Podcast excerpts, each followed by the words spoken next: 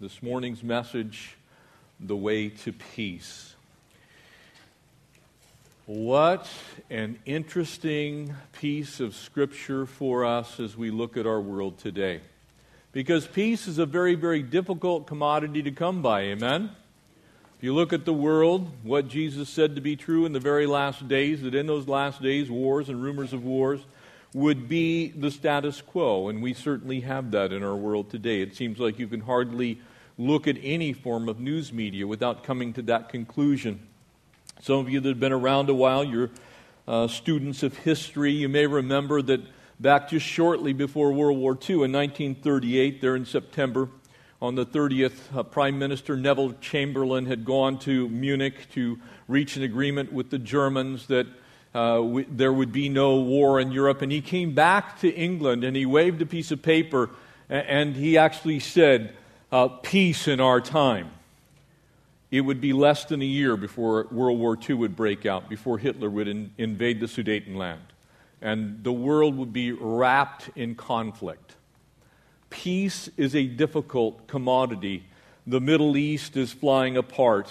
Uh, even as we see today, there's the, the situation that exists in Israel, and as we travel there, you're going to see it firsthand. A greatly divided piece of land.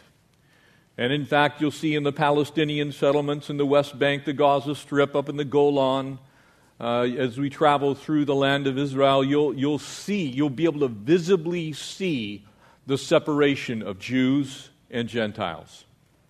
It physically still exists. And yet, as we look at this passage of Scripture that's before us this day, we find this uh, amazing journey that is who we are really in Christ. And so, for us today, the way to peace. We'll finish chapter 2. We're going to pick up in verse 11. And before we begin to read, let's pray and ask God to speak to us. Father, again, we draw our attention, our fullness of our attention to your word. And we ask that you would speak to us. Lord, we live in a troubled world. Lord, some of us live in troubled neighborhoods. God, some of us live in troubled homes. And Lord, we recognize that the only true peace as your children comes from the Prince of Peace. And we pray that you administer to us powerfully now by your word. Would you unify your body so that we might be able to be salt, we might be able to be light, we would have an impact and influence in our world. And so, God, we give you this time. Speak to us now, we pray in Jesus' name. Amen. Verse 11, it says here in Ephesians 2, we're going to take the rest of the chapter. I may need a couple extra minutes this morning. And therefore remember that you, who's he speaking to?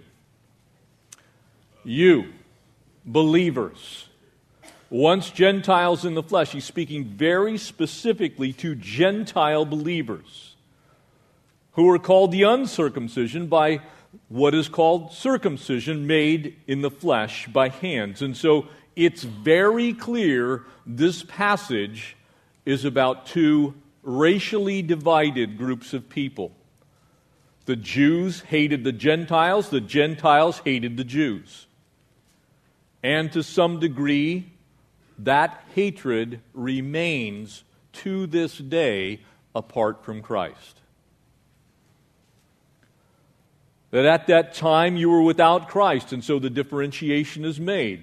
Without Christ, being aliens from the commonwealth of Israel. You see, for a Gentile, the Jews believed they were cursed and they could not actually come to faith as the Jewish person could. The Jewish person was in a unique place.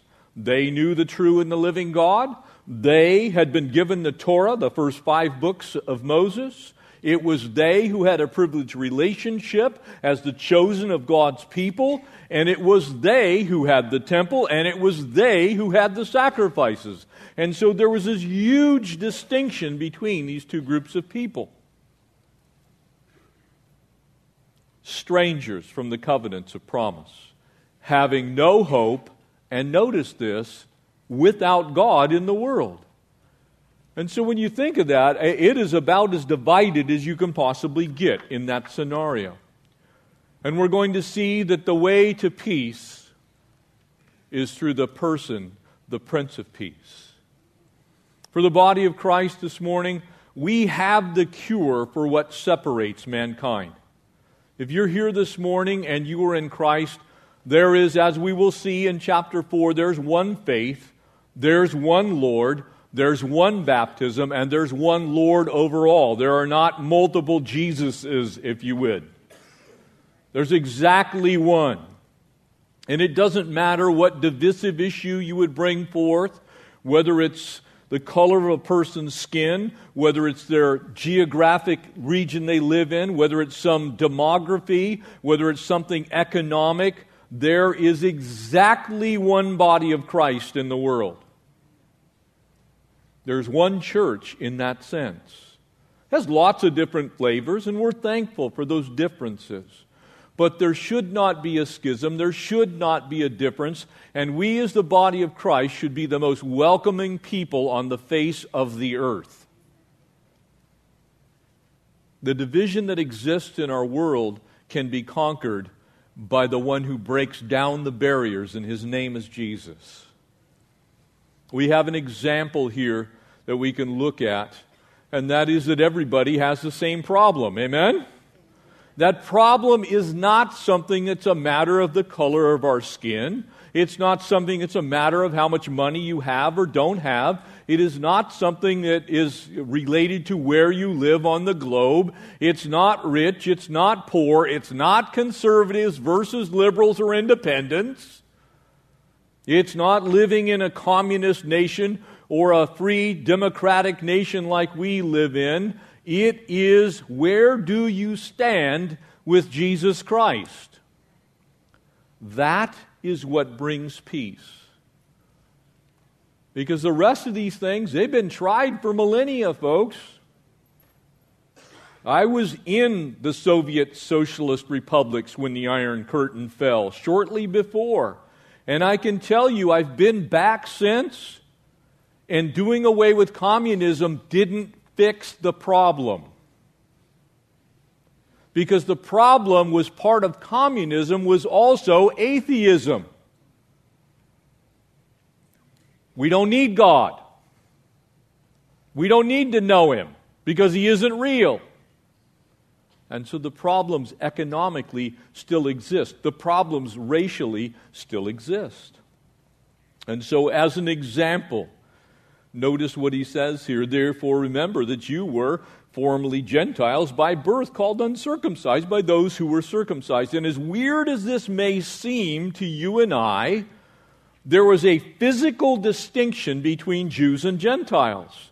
And it was the rite of circumcision in the men. And so if the men had that procedure done, there, there would be a physical way. You could say, Look, I am of the tribe of Abraham, Isaac, Jacob. I'm of the promised people. This is who I am. And if you didn't, you were everybody else, the Gentiles. And so, on one hand, you had the Jewish people saying, Look, you're not one of us. And on the other hand, you had the Gentiles saying, Look, you are of the Jewish people, so you're not one of us. There was a schism, there was a canyon there was a divide. And that divide remains to this very day. You see, it's not tradition, it's not religious activity, it is none of those things that solves the problem. It's what happens with the condition of mankind's heart that's going to fix the problems that ail us today. Do we need to do better with things economically? Absolutely.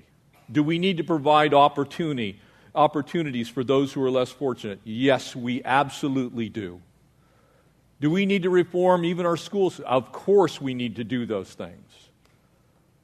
Do we need to break down the barriers that have divided people geographically and economically and physically? Of course, we need to do those things. That's an absolute fact. But the real problem exists far beyond those things and it's within each one of us, for all have sinned and fallen short of the glory of God. Amen? That's the real problem. And that's the, the attention that's being drawn here.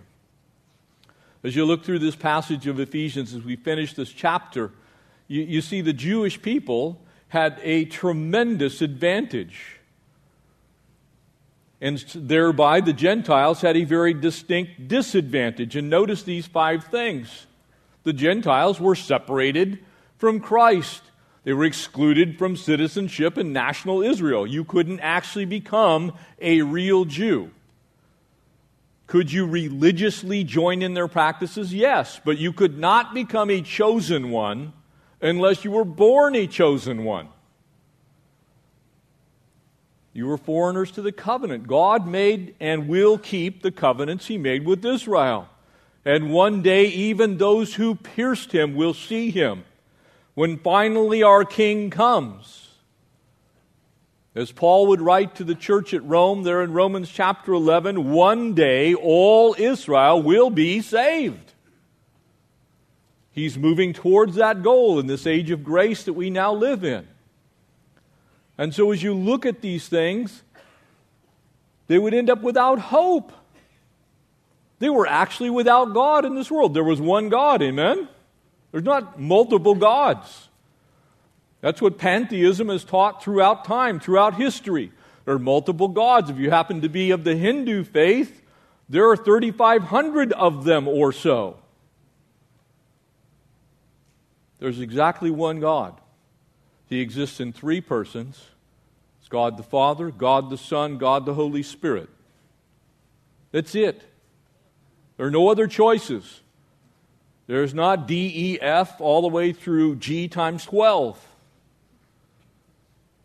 You see, we all have that problem. And there was an advantage to being a Jewish person and a disadvantage to being a Gentile. And so the Lord says to them, Look, I want you to remember the way you were. Now let's modernize it a little bit. You go to American folklore, you have the Hatfields and the McCoys, amen? They're actually still at war with one another.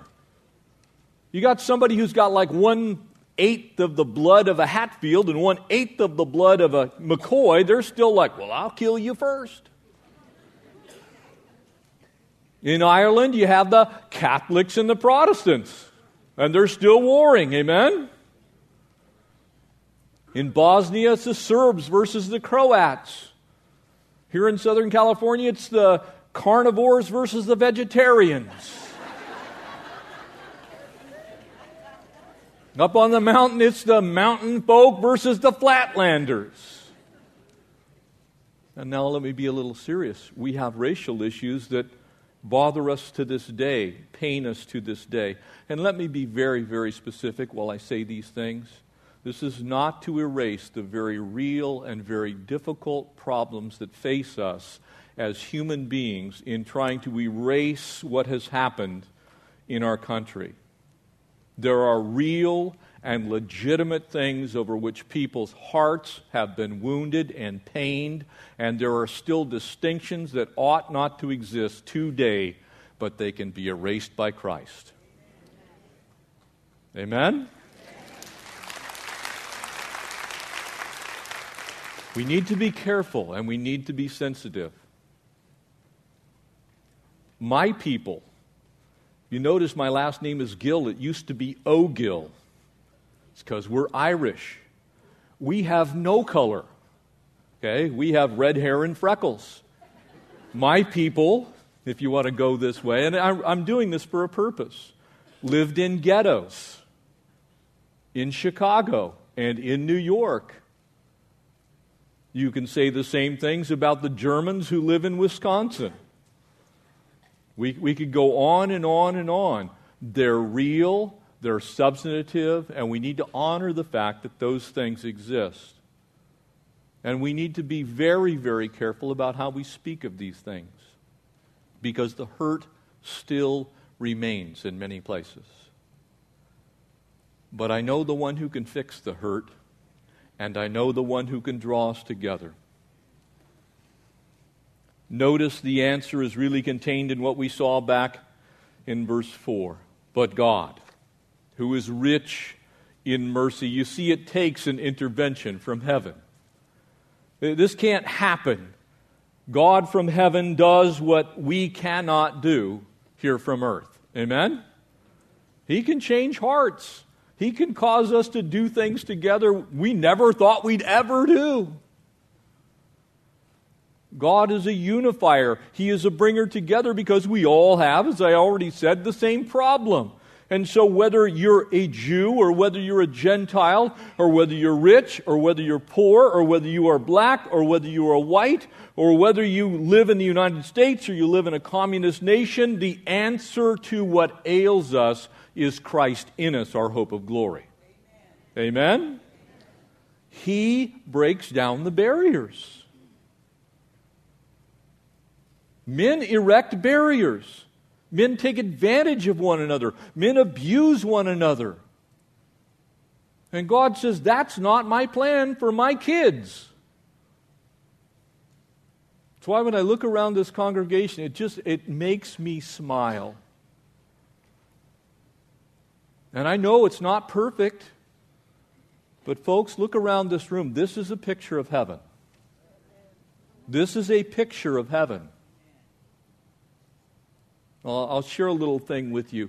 My sister in law came here uh, a couple of months ago, and she actually broke down and wept when she saw this congregation because of what God's doing here. Because this is how it should be. He is our peace. Notice verse 14. Verse 13 says, But now Jesus Christ you were once all far off. You've been brought near by his blood. There's one way that happens. In verse 14, it says, For he himself is our peace, who has made both one. Notice what he did. He took the Jews and he took the Gentiles, and he made them one in Christ by his blood. Amen? So when we talk about things that divide us, when we talk about the things that separate us, when we talk about the things that could yank us apart, Christ is the thing that brings us back together. That doesn't mean that we have fixed every single condition that exists in the world. It simply means that the place to start is at the cross. That's where we start. And when you start to view your brothers and sisters sitting next to you from your own need for the cross of Christ, it all of a sudden becomes very clear that but for God's grace, none of us stand. Amen? You see, Christ's sacrifice atoned for my sin, atoned for your sin. That but God, Jew, Gentile, brought together in that one piece that only He could accomplish. Prophet Micah said that there will be one who is peace. Isaiah said he is the Prince of Peace. Christ has been a, pre, a, a peace bearer uh, since time immemorial.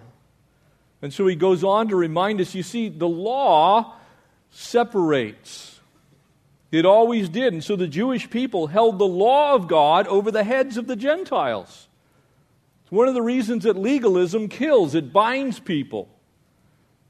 It causes us to, well, our group does it this way. You know, at our church, we wear robes in the choir. You know what I'm saying? You all know people that you talk to. It's like, well, you can't be saved unless you wear a suit. Hallelujah, praise God that you can actually be saved and wear shorts. if you're here and you're in shorts, you're okay. Jesus loves you, this I know. You, you, see, man makes distinctions. Man says, well, you got to be like this, you got to be, you got to believe this way, you got to act this way, you need to sing that way. I, I got a very kind of pointed email last week that we, we didn't have on Sunday morning, we didn't have a choir. And I responded back, that's because we can't find enough people to get along.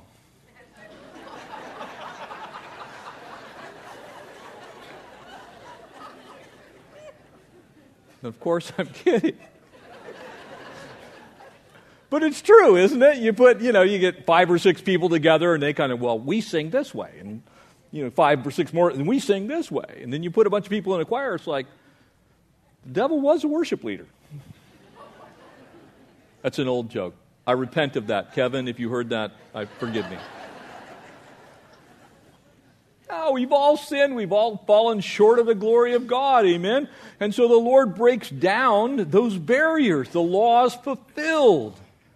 And so what happens is then you start to preach the real Christ, you preach real peace as, as well. Think about it for a second. One of the Beatitudes, which we'll get to on Sunday evenings, is Blessed are the peacemakers. Amen? Notice it doesn't say, Blessed are the warmongers. It says, Blessed are the peacemakers. You, you see, when Jesus said that, he's reminding us all of who we actually are because we're pretty capable of causing conflict. Amen? If you're married, you can say amen. We're pretty capable of causing conflict. Getting married's the easy part. It's the living together afterwards that's hard. That's where all the conflict comes in, right? Because all of a sudden you figure out, well, you know, I don't do it that way. Yeah, well, that's because you're not me. Now multiply times 7 billion. What do you think you're going to get? You're going to get the opportunity for conflict. The world's like that. But Jesus is peace. You know, I often get into discussions with people on cults and world religions, and as I've said, I've taught this at the Bible college. And, you know, when you talk to somebody who's of the Hindu faith, how, how can you have a caste system that says there's a group of people, the Dalits, who are actually worthy of death? Their caste is so low that if anything happens to them, it's because they deserve it. If you happen to be a Muslim, men and women can't even worship in the same space. In most of the Muslim world, women aren't allowed to go to school. Christ says, No, that's not me. It wasn't until the 1980s that if you were a person of any other color than white, Native Americans, African American, Asian American, you could not join the Mormon church. Why am I saying this?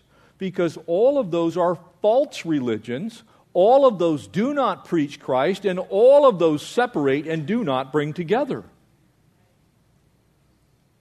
Christ breaks down the barriers. And hallelujah for it. You, you, you see, we look at these things and we go, well, yeah, that's good.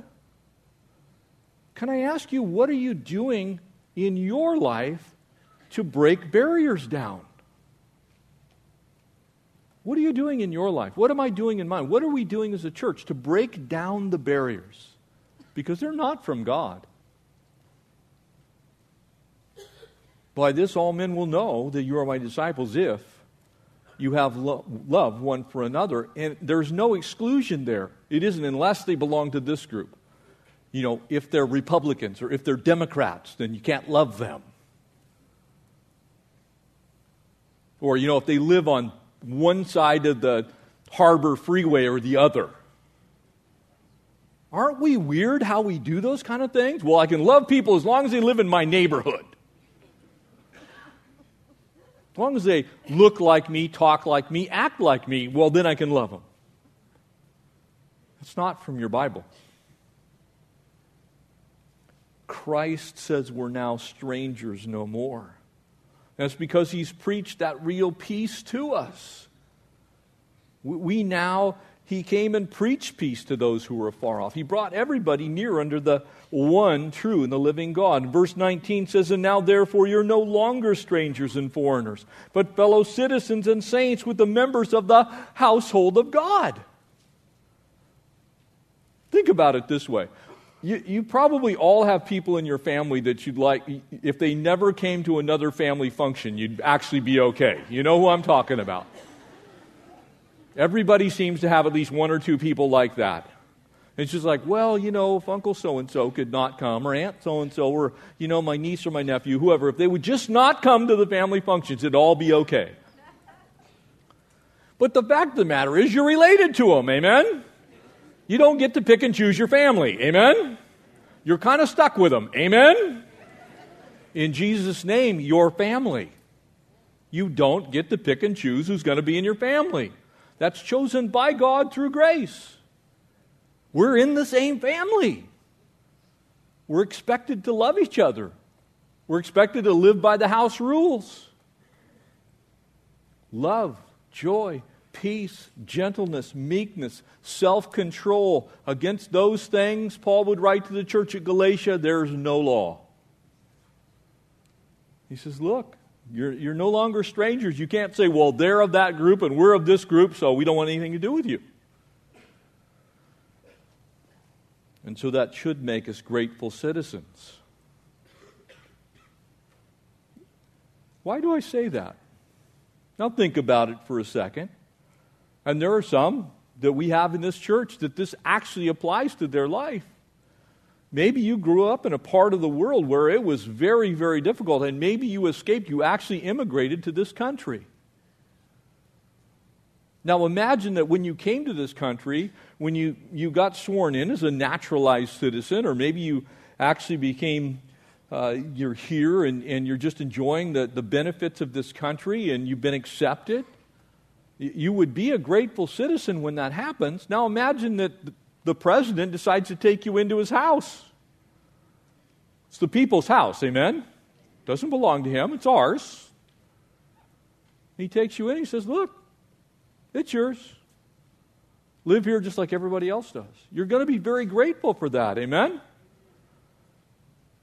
How could you not be kind to your fellow occupants of the same house?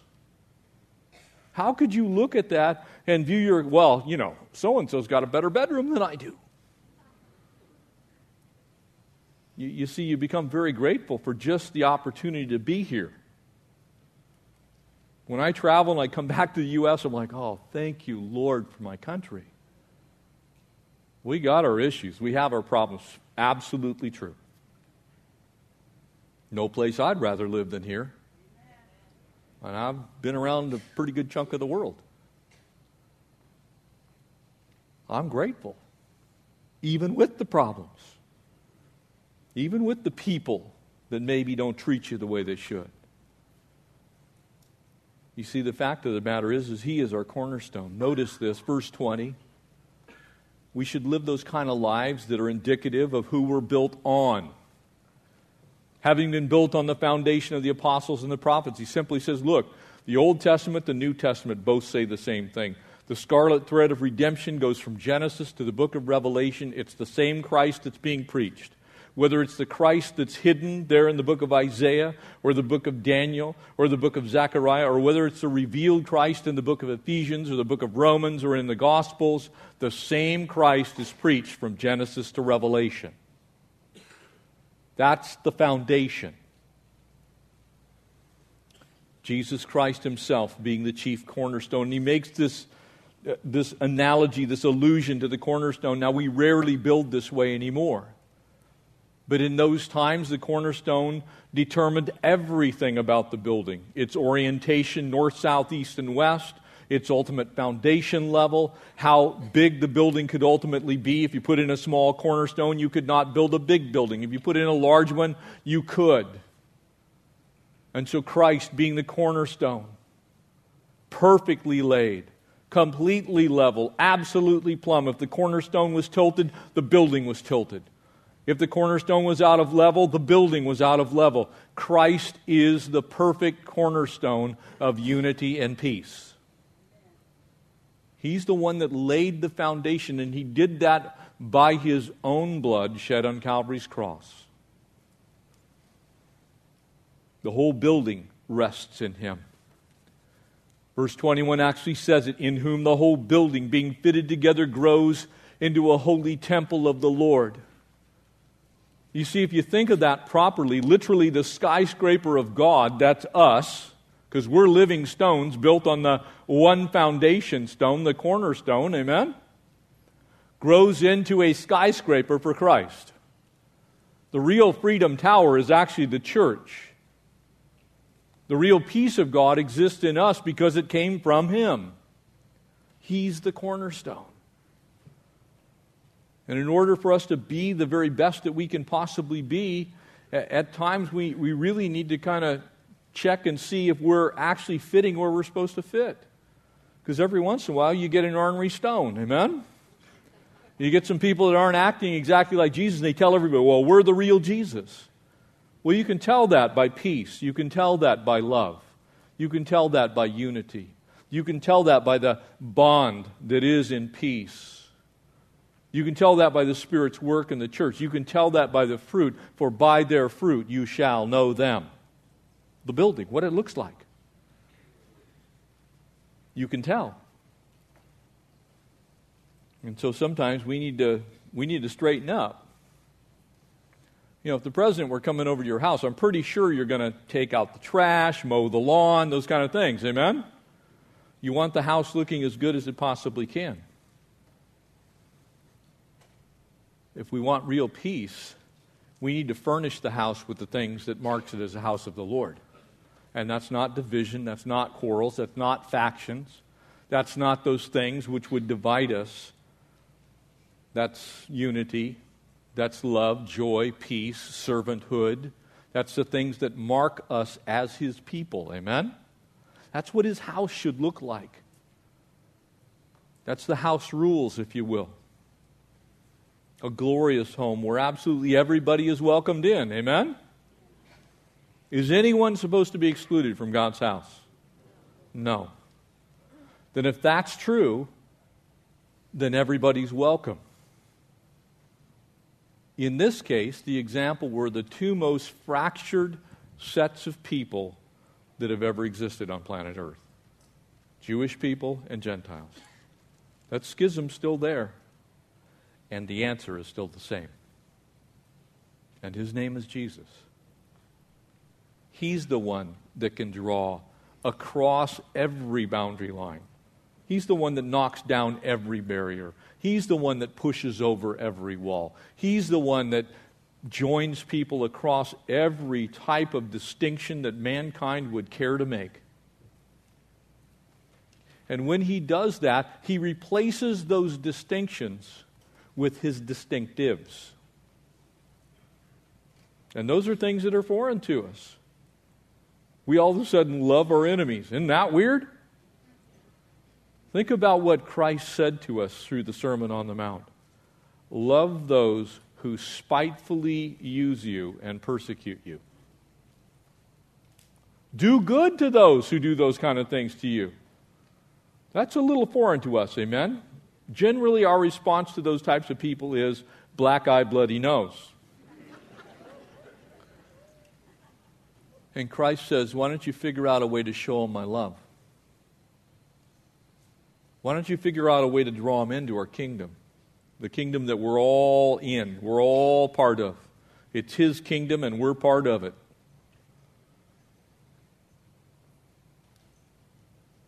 We can be that beautiful picture of what Christ really is.